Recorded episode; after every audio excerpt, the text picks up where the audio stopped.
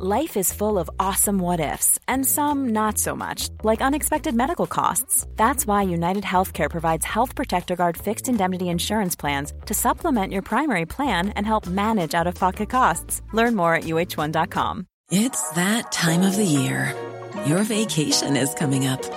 You can already hear the beach waves, feel the warm breeze, relax, and think about work. You really, really want it all to work out while you're away. Monday.com gives you and the team that peace of mind. When all work is on one platform and everyone's in sync, things just flow wherever you are. Tap the banner to go to Monday.com.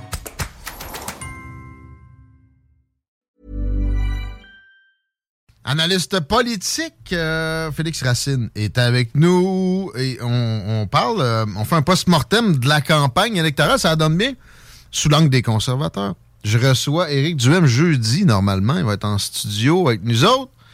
Hâte de voir ce que tu nous réserves comme analyse. Salut, Félix. Ouais, salut, Guillaume. Salut tout le monde. Content de te retrouver, man. Ouais, moi aussi. Fait que, ouais, la défaite conservatrice attribuable à, ça peut être mille et une raisons. J'ai vu mille et une raisons euh, auxquelles on, on l'a attribué. Il y a du nouveau là-dedans un peu des analyses de, de, certains même protagonistes qui ont participé à la campagne directement. Tu veux nous mentionner? Oui, c'est ça, ça. a été publié dans Libre Média. c'est vraiment son, son, titre officiel, c'est président de la commission politique du PCQ. Sauf que là, il a, il a démissionné récemment. C'est ça, c'est André Valiquette. Fait il, il, en a profité, il s'est laissé un peu de temps pour ensuite penser. Euh, c'est quoi un peu les, causes de la, de la défaite euh, ouais. des conservateurs sur la scène provinciale? Qu'est-ce c'est quoi exactement euh, les, les raisons pourquoi on a eu cette défaite-là. Puis, dans le fond, la conclusion qu'il en vient à donner, c'est que les électeurs ont comme mal, un peu mal compris c'était quoi le discours des conservateurs, qu'ils ont, ils ont été un peu euh, rebutés, que, comme si c'était quelque chose d'extrémiste. Ah bon? Dans le fond, c'est comme si les conservateurs... Euh, It's that time of the year. Your vacation is coming up. You can already hear the beach waves, feel the warm breeze, relax, and think about work. You really, really want it all to work out while you're away. Monday.com gives you and the team that peace of mind. When all work is on one platform and everyone's in sync, things just flow wherever you are. Tap the banner to go to Monday.com. Hey, it's Ryan Reynolds, and I'm here with Keith, co star of my upcoming film, If, only in theaters, May 17th. Do you want to tell people the big news?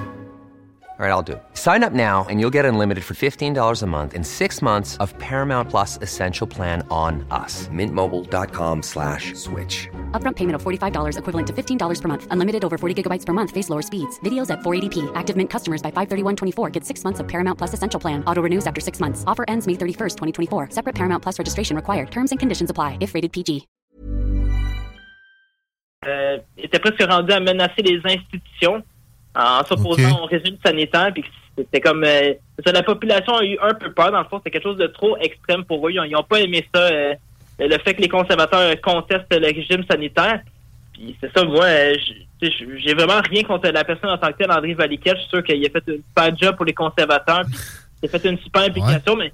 mais c'est vraiment c'est sa conclusion. J'ai un peu de la misère parce que j'ai l'impression qu'on inverse la situation. J'ai l'impression que plutôt si les gens ont eu peur des conservateurs, c'est parce qu'il y a eu une campagne de salissage. On les a vraiment dépeints comme des espèces de monstres. C'est un peu ça aussi. Là, ça a vraiment été une campagne sale. Puis on les a, on les a vraiment collés aux Trumpistes. On les a collés euh, à, ah, quasiment le nazisme. Pour s'y opposer. Fait que, moi, c'est comme ça que je vois ça. C'est que dans le fond, pourquoi les gens ont eu peur des conservateurs, c'est plus à cause de la désinformation.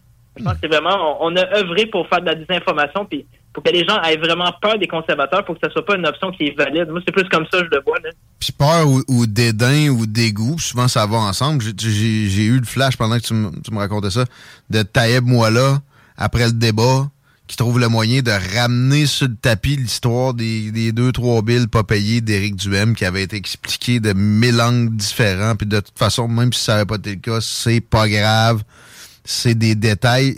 René Lévesque, notre meilleur gestionnaire à vie, gérait sa vie personnelle comme euh, une litière de chat d'un trois et demi d'étudiants. C'était, voyons donc. Euh, ouais. la, la, peur, oui, a été euh, alimentée énormément par les médias, mais d'emblée, il y a un réflexe de peur chez une partie de la population qui est immuable devant un nouveau parti qui est celle de, la nouveauté carrément. Et Mario Dumont l'a vécu à plein. Euh, François Legault l'a vécu bien longtemps. Le PQ l'a vécu bien longtemps. Si tu sors du, du, balancier libéralo-conservateur au Québec, au Canada, aux États-Unis, ça énormément de, ça génère des, résistances grandes. Ouais, c'est incroyable. Puis, je veux juste rebondir sur ce que tu dis, l'affaire des factures pas payées. Là, c'est tellement futile quand tu penses, c'est tellement ridicule de deux, trois factures pas payées. Surtout quand tu connais les, histoires un peu plus. Là, je pense qu'une facture, c'était pas une bonne cause. Là, il, il, hébergeait un ami qui, était dans la difficulté financière. Puis quelque, chose, quelque chose dans le genre, c'est quand même une bonne histoire. Mais tu sais, c'est tellement futile quand tu penses à tous les scandales qu'on on essaie d'ignorer, par exemple, euh, tous les, les, contrats sans appel d'offres ou non juste le McKenzie, là, tout l'argent qui passe là-dedans. Là, c'est incroyable comment, autant au provincial qu'au fédéral, on se rend compte que c'est fou là, les sommes qu'on attribue à cette firme-là. On ne sait pas trop pourquoi, on sait pas trop c'est quoi l'expertise qu'ils ont exactement. On sait qu'on leur donne des montants vraiment astronomiques, puis ils ont l'air de gérer tous les dossiers d'État. Là, je, je comprends pas, là, moi, autant au provincial qu'au fédéral, on a des super grosses machines étatiques mais on verse des, sommes de fous, des millions à des firmes qui nous disent comment opérer, comment agir sur le plan national. Fait que, déjà là, moi, c'est pas mal plus scandaleux ça, donner des millions à des firmes euh, internationales qui nous gèrent que, par exemple, une ou deux factures pas payées. Mais c'est vrai que sur le plan du consensus... Pire, que ça, excuse-moi. On a de la misère avec des nouveaux partis. Il faut absolument que je renchérisse sur McKinsey. Euh, oui, en soi, c'est un scandale qu'on fasse autant recours à ça. À quoi sert notre gigantesque et plus que gourmand appareil étatique, mais c'est parce que ceux à qui on fait recours, on a, ont comme principal client un pays hostile. Leur principal client chez McKinsey, c'est le gouvernement communiste chinois. Et après avoir commencé à travailler en étroite collaboration avec eux, c'est McKinsey qui a réussi à convaincre Bill Clinton de les laisser rentrer dans l'Organisation mondiale du commerce avec des règles décalées qui les favorisaient outrancièrement. Fait que, tu sais, c'est un triple scandale et, un quadruple en ce sens qu'il n'y aura pas de... Ce, que je viens de dire là, là, il y a des petites enquêtes. Thomas Gerbet en a parlé, à tout le monde en parle après deux ans et demi que ça criait avec raison, puis que, bon, ça, restait dans les bas fond des réseaux sociaux. Mais il n'y aura pas cet angle-là d'aborder du tout. Excuse-moi, il fallait que je fasse la parenthèse, ça me tourne dans la tête depuis un petit bout. Euh, ah c'est. Plus on creuse dans cette histoire-là, plus on se rend compte qu'il y, a tellement des trucs bizarres. C'est comme, on se disait l'année dernière, là, ça c'est vraiment des trucs. Il y a un peu de quoi devenir complotiste quand ça a l'air tiré par les cheveux, ça a l'air tellement gros. Puis encore là, c'est des trucs un peu obscurs, on sait pas trop ce qui se passe, mais c'est énorme. Ça, concerne vraiment des, gros acteurs dans le monde. C'est juste McKenzie, on, on, je sais, on, déjà que c'est relié à la Chine communiste, qui font des interférences. J'ai un autre exemple aussi euh, en lien avec McKenzie. Tu regardes le TikTok chinois. On, on, a TikTok ici en Occident qui est, on peut dire qu'il est un peu abrutissant. Oui. de tout ça. La futilité en bord. C'est super intellectuel. Ça, ça a l'air que c'est vraiment des trucs scientifiques, des trucs mathématiques. Ben on ne permet pas du contenu euh, un peu vulgaire. Fait, ben oui, ça. Tu dis, ben, qu'est-ce que la Chine fait là-dedans? C'est la, la Chine qui est la puissance. Est-ce que c'est la première puissance au monde? En tout cas, c'est elle qui veut être la première puissance au monde, prendre le contrôle en plus, elle est d'ailleurs McKenzie, c'est un peu effrayant. Là. On sait aussi euh, McKenzie qui avait des liens avec Pfizer et qui voulait même pas les révéler. Là. Mmh. Ils voulaient même pas les révéler, puis pourtant, c'est eux qui ont pris des grosses décisions pour gérer le Québec, le Québec sur le plan sanitaire, par exemple, euh, imposer le plan vaccinal, ça, c'est quelque chose. Ils révèlent que dalle. Puis tu sais, là, ils devraient être en mode gestion de crise. Ils daignent même pas envoyer un tweet, envoyer un représentant où que ce soit ça, ça alarme personne. Il n'y a rien qui va jamais le faire. Euh, je reviens au propos de, M. Valiquette, qui est démissionnaire du Parti conservateur et qui attribue la défaite à la peur.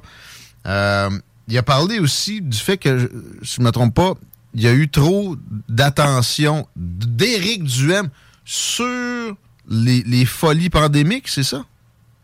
Ouais, c'est ça, mais moi, moi je trouve que c'était vraiment ça qu'il fallait faire parce que c'était c'était la seule personne qui contestait un peu le, délai dans lequel on était. C'était quand même incroyable. On avait, moi, j'avais l'impression de vivre un peu dans un, univers totalitaire, comment tout le monde relayait le même message, sauf justement, il y avait Eric qui s'y opposait, il y avait sinon les gens un peu qui étaient dans la rue. Ben, justement, c'est ça qu'il fallait faire exactement parce que moi, je trouve qu'on a vécu, c'était totalement, totalement injuste. on n'avait pas le choix de s'y opposer. Là. Je sais qu'il y a bien du monde qui trouvait ça extrémiste de s'opposer à ça. Là. ça on, était contre la science, on était, on était contre la nation québécoise, on était contre le Québec, on était contre les institutions. On voulait tuer du monde. On était contre tout ce que tu voulais. Là. En gros, on, des tueurs. On, était des tueurs, des psychopathes, c'est vraiment, nomme tout ce que tu veux, mais c'était vraiment ça. Mais moi, au contraire, je, pense juste que c'était une injustice, c'était quelque chose de grave. Écoute, on utilisait les policiers contre les citoyens pour presque aucune raison. On, a restreint des droits, on a restreint des libertés. Puis, ah, même encore aujourd'hui, moi, ça me dépasse. J'essaie de trouver des, explications euh, raisonnables à ça, puis j'en ai pas. Mais ça a été une hystérie de, de hystérie de groupthink. Et il fallait le dénoncer. Puis lui, il dit qu'il y a eu trop d'attention du Parti conservateur envers ça. Personnellement, je suis tendance à être d'accord avec toi. Voyons donc. Euh, il y avait à l'élection à cet automne beaucoup plus que 13% de gens qui se rendaient compte que ça avait été plus qu'exagéré les mesures du gouvernement Legault. Alors, on n'est même pas, on n'a même pas été capable d'aller tous les chercher. Probablement parce que, justement, il y en a qui disaient que l'attention n'était pas assez portée là-dessus. J'ai fait une entrevue avec Alexis Cossette-Trudel il, y a, quelques, quelques semaines avant Noël. Euh, lui, dans sa tête, il en parlait même pas parce qu'au débat, évidemment, il y a eu de la misère à, à scorer là-dessus, Éric Duhem, surtout au premier. Mais il en a parlé en masse. Euh, il y, avait, il y avait un équilibre à trouver là-dedans. C'était pas facile. Mais là, on vient de comprendre c'est qui qui soufflait à l'oreille d'Éric Duhem de parler de tout sauf de la pandémie, puis qui a, pas assez bien préparé sa performance au débat parce qu'il y avait tellement moyen de casser François Legault ah solidement avec ces, ces aspects-là, puis ça n'a pas été fait. En même temps, en défense d'Éric Duhem, un débat, ça passe vite en tabarslac, puis critiquer une performance, c'est facile quand t'es pas sous les, sous les feux de la rampe. Alors, ça, c'est sûr. On, a un peu des gérants d'estrade là-dessus. Là. On, on, débat, coup, ça, ça doit vraiment pas être facile. Mais c'est vrai, je pense que c'était quand même une erreur stratégique, ça, de, pendant les débats électoraux. On en a presque pas parlé. C'est vrai qu'on aurait vraiment pu puncher solide François Legault là-dessus. C'était certain que Pierre Pruneau puis l'autre à Radio Cadena allait très peu amener ça. Il fallait ah qu'il sorte du, euh, du cadre puis qu'il s'attaque solidement avec euh, vraiment une préparation hors pair. Je, vais essayer de lui en parler quand je le reçois normalement jeudi. Ben, sérieux, oui. Oui. Parce que ça, moi, je trouve que ça, a été un, des coups durs. Parce que, tu sais, le, le, comment le Parti conservateur a monté, ça a commencé exactement comme ça. Là. Eric est sorti puis il a dénoncé hum. l'extrémisme sanitaire. C'était le seul qui est vraiment sorti publiquement comme politicien pour, pour dire euh, clairement, c'est, ça suffit, c'est assez, ça n'a aucune allure, qu'est-ce qu'il pense. C'est comme, c'est comme ça, selon moi, que le, mouvement s'est mis à grossir, mais genre, il, il, fallait garder ça aussi dans la campagne électorale. Puis moi aussi, je trouve, il, il manquait vraiment de ça. Là, dans les deux principaux débats, j'attendais le moment où que, là, ça, ça allait commencer à puncher là-dessus il n'y avait pas vraiment ce moment-là où que vraiment on, cassait ça puis on dénonçait ça. Même, s'il avait été extrêmement préparé, il y avait une limite qui était fixée par les médias qui ne voulaient pas que ça revienne parce qu'ils avaient eux-mêmes un rôle débile dans la débilité, un rôle proéminent. Euh, alors, c'est intéressant ce post-mortem-là. Je pense que ça, ça c'est pas terminé. Il y a encore énormément de travail. Euh, là, je sais qu'Éric Duhem est en mode professionnalisation de la du parti. Puis ça, pour bien du monde, ça sonne euh, libéralo-péquisation du parti aussi. Là. Faut, faut démêler les affaires. On va le questionner là-dessus jeudi, euh, si vraiment il va aller puiser à la Pierre Poilievre dans les, les, traditionnels. Pierre Poilievre qui s'entoure d'amis de, de, de, Jean Charest par les temps qui courent. Euh, parlant de Poilievre, il est député dans, dans, le coin de Calgary, lui, je me trompe-tu? On parlait d'Alberta un peu. Ah, écoute, je, je sais même pas. Je sais pas exactement. Il, est député de en Calgary? Non, c'est pas vrai. Il a, a, habité là un bout, mais je pense que là, c'est dans Ottawa. Euh, mais peu importe, euh, j'essayais de faire un lien pour parler de l'Alberta et de la nouvelle première ministre qui démontre un, certain bagou du pic euh, et qui parle d'autonomie, sincèrement, en étant aux commandes du gouvernement. Qu'est-ce que ça veut dire spécifiquement pour...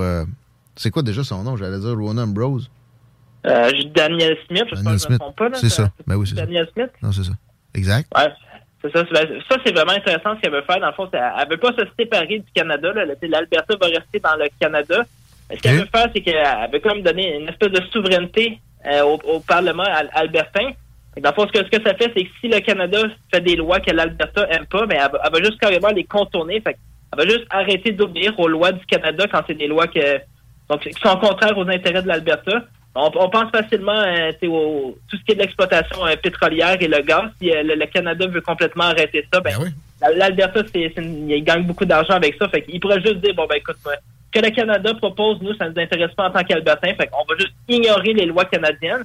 Fait que, mm-hmm. on, reste, on reste dans la fédération, on reste un acteur canadien, mais quand les lois canadiennes font pas notre affaire, ben on saute par-dessus. Fait c'est quand même une espèce de souveraineté, c'est une espèce de liberté.